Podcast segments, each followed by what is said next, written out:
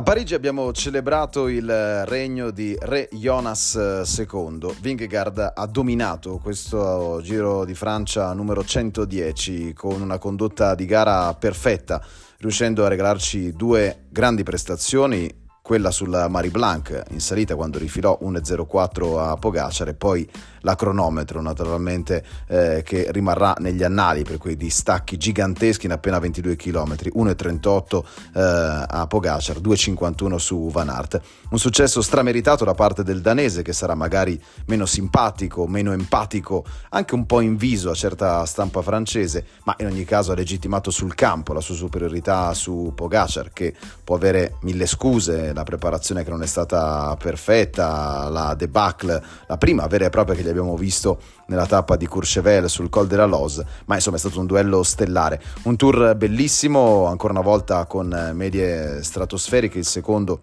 più veloce della storia. Eh, in ogni settimana abbiamo avuto dei personaggi da celebrare, anche con l'inserimento dei gregari no? della settimana. Abbiamo visto Van Aert, Kus, poi Schielmos Jensen, una bella situazione. Victor Kampenarz che ha vinto il premio di super combattivo di questo tour nel momento in cui la Lotto Destiny ha perso eh, Caleb Iwan. Insomma, tante istantanee che ci portiamo dietro.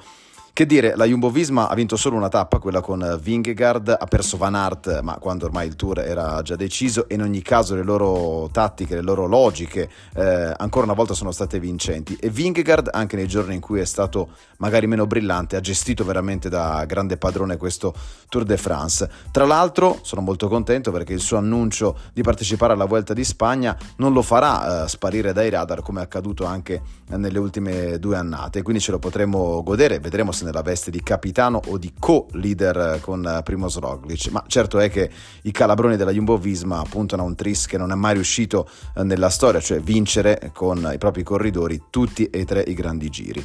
Esce a testa alta chiaramente anche la UAE Emirates, eh, grazie alle tre vittorie di tappa, due di Pogacar, una di Adam Yates, secondo e terzi eh, sul podio, anche questo un grandissimo traguardo per una squadra che eh, non trova mai scuse, che pedala sempre con eh, il sorriso anche nelle dichiarazioni dei suoi dirigenti ed è per questo che probabilmente suscita anche un po' più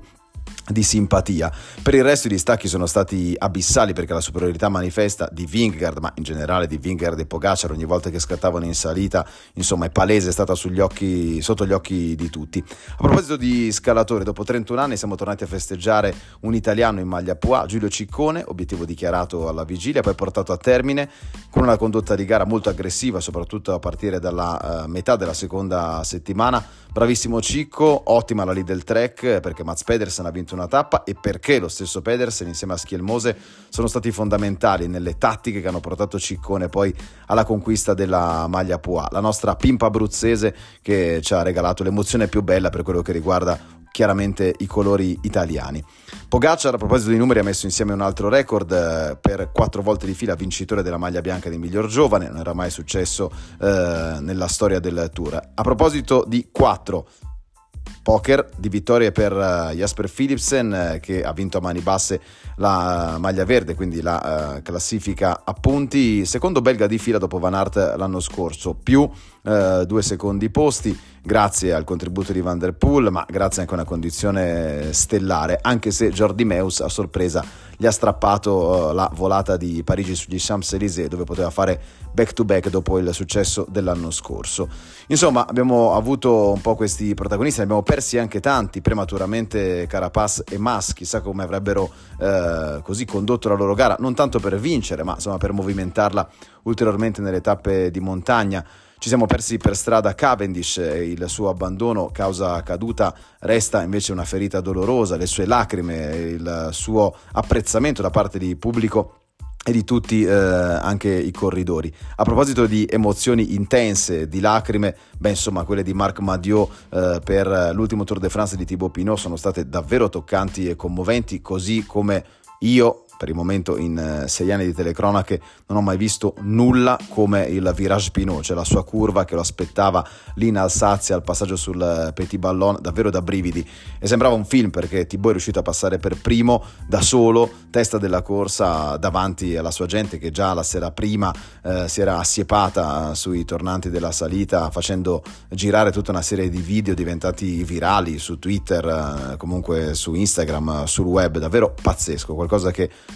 non avevo mai visto per un corridore, noi abituati certo agli ultras del calcio, del basket, ma questa è stata un'immagine fantastica, oltre a quella anche sotto il pullman della Groupama dopo Parigi. Questo è stato Thibaut Pinot, che non ha mai vinto un grande giro, ha vinto un giro di Lombardia, bellissime tappe al giro al Tour de France, ma è stato anche un po' paperino in tanti frangenti della sua carriera. Lascerà a 33 anni per dedicarsi alla vita in campagna, le sue caprette, i suoi animali per trovare eh, serenità.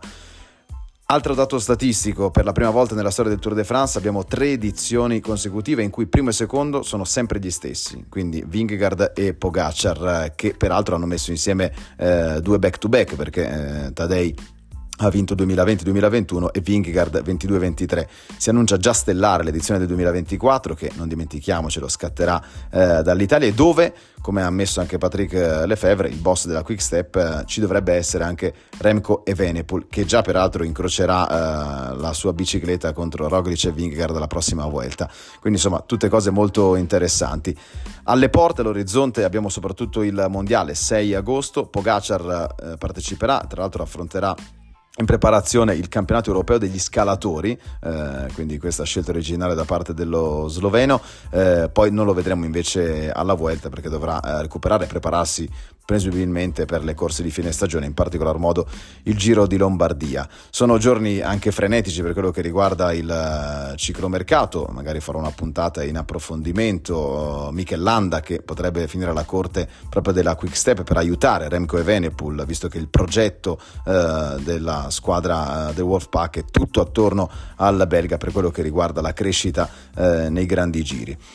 Considerazione finale, è stato un tour ancora una volta davvero sontuoso perché l'interpretazione da parte dei corridori delle tappe di un percorso disegnato molto bene, questo uh, va detto, però l'interpretazione dei corridori è stata veramente fantastica, sempre l'attacco, aggressivi, le vittorie, non so, di Asgren, di Moric eh, sono venute su tappe in cui non era detto che la fuga arrivasse eh, a termine, soprattutto con un Philipsen in questa condizione. E invece questo ci dice del livello eh, medio proprio altissimo, al di là di quelli che sono uh, i capitani della profonda differenza, la profonda spaccatura che c'è ancora in questo momento fra Tour de France uh, e Giro d'Italia.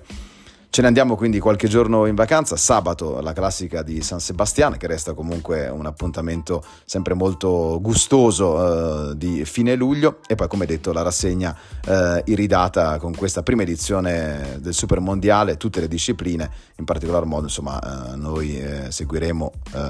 da vicino la pista e chiaramente eh, il Mondiale su strada dove l'Italia cercherà di scompaginare un po' le carte anche se i grandi favoriti sembrano essere sulla carta. Mattia Van Der Poel e Wout eh, Van Aert, ma come ben sappiamo nel ciclismo tutto può succedere. Perché? C'è magia.